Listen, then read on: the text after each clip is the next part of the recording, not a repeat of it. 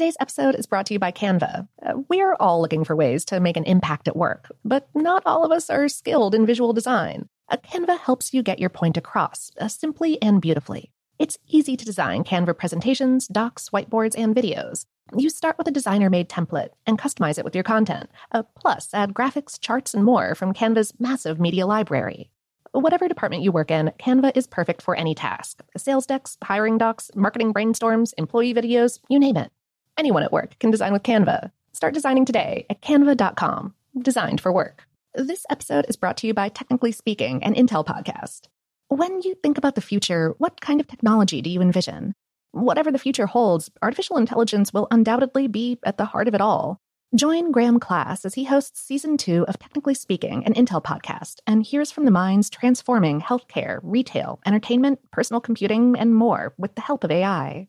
Tune in every other Tuesday and explore the latest technology that's changing our world today and creating a more accessible tomorrow. Listen to Technically Speaking, an Intel podcast on the iHeartRadio app, Apple Podcasts, or wherever you get your podcasts.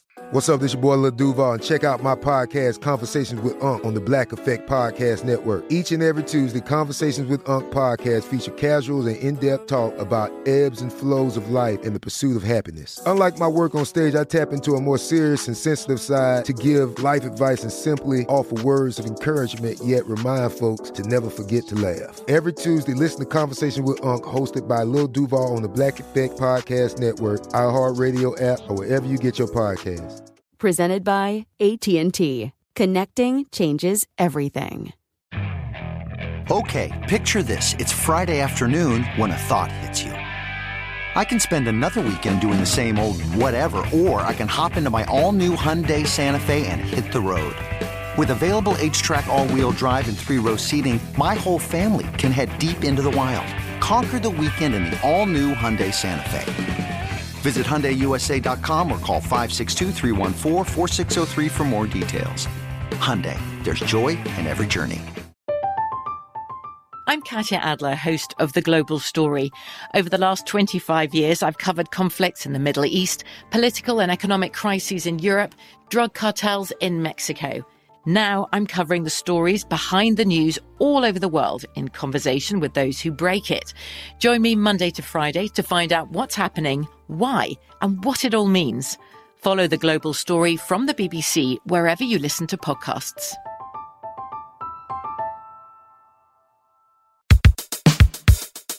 Welcome to Brain Stuff from How Stuff Works. Hey, Brain Stuff, Lauren Vogelbaum here. Have you ever heard of a group of ferrets called a business of ferrets? Or a collection of jellyfish referred to as a smack of jellyfish? Or what about a shrewdness of apes? We use collective nouns, also known as nouns of assemblage, to describe all sorts of groups. Hosts of angels, bands of men, and shocks of corn are commonly heard these days. But the nouns associated with particular groupings of animals can get weird fast. Because words and their uses are invented by people, when we see a bunch of a specific construction, you can bet on it being the result of a language fad. And sure enough, 500 years ago, nouns of assemblage were all the rage. We spoke via email with Magdalene Jacobs, a PhD candidate in the Vanderbilt University Department of Hearing and Speech Sciences.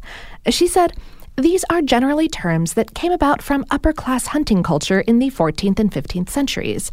They're called terms of venery, and they're linked to Norman culture and influence, and to the idea of proper hunting language. Over 160 terms of venery are listed in the Book of St. Albans, a wildly popular, at the time, manners guide published in 1486 that coached the medieval gentleman through having conversations about hunting, falconry, fishing, sports, and heraldry without embarrassing himself at dinner parties. These collective nouns are found in a chapter entitled The Companies of Beasts and Fowls, though some of the terms referred to people rather than animals, a bit of a joke. The Book of St. Albans not only described a sleuth of bears and a skulk of foxes, but also linked women to geese in the collective consciousness by labeling collections of both gaggles. According to Jacobs, this is partially because there is a direct linguistic link from the word gaggle to the Middle English word for cackle. A collection of wives was labeled an impatience. A group of writers, on the other hand, was called a worship. If language tells us how to think about the world, we can see the 15th century European gentleman's social priorities. Though, of course, because you can't keep the kids from making up slang, once the construction was introduced in the Book of St. Albans, people started coining their own nouns of assemblage. Although a lot of these terms slipped into obscurity in the 16th century, like much of the lingo we generate on a continual basis, some of them were adopted into common speech. These days, we don't often have occasion to talk about a sneer of butlers or a misbelief of portrait painters, but whoever came up with a staff of employees, a congregation of churchgoers, or a panel of judges should congratulate themselves on a job well done, linguistically speaking. Much of the time, the correct term for a group of anything lets us know our collective views on the disposition of whatever we're naming. Some of the most evocative terms of venery can be found in birds. The Book of St. Albans lists an unkindness of ravens and a murder of crows, definitely creepy negatives, but a charm of finches. Adorable. Whoever first referred to a college of cardinals was probably suggesting they thought the group of little red birds looked like a meeting of academics, but why a group of storks is called a mustering is a little less clear. C.S. Lewis coined the term Parliament of Owls in his children's book series The Chronicles of Narnia, a nod to Chaucer's poem A Parliament of Fowls.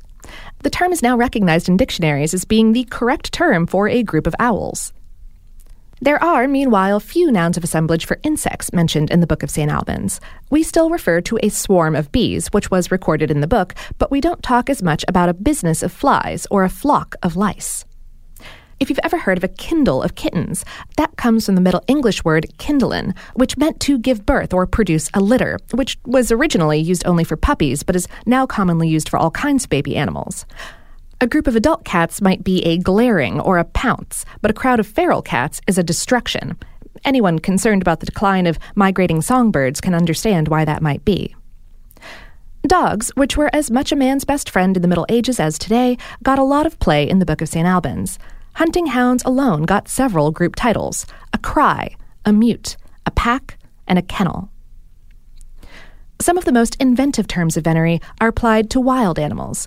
Jacob said, because they began as hunting terms, the original names from the Book of St. Albans reflected a specific societal disposition towards the animal being hunted. A pride of lions is a good example. Others that came later, such as a wisdom of wombats, may be inaccurate, as wombats are rather solitary and don't spend time in groups. Others likely referred to qualities of the animals themselves. A business of ferrets came from a busyness of ferrets, which makes more sense than business if you've spent any time at all watching ferrets. These days, folks continue to make up new nouns of assemblage and bring back old ones. Thus, we can talk about a prickle of hedgehogs, an obstinacy of buffalo, a bloat of hippos, and a gam of whales, regardless of whether we're planning on hunting them or not.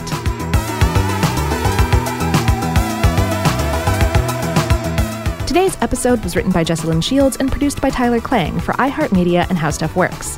For more on this and a wonder of other topics, visit our home planet, howstuffworks.com.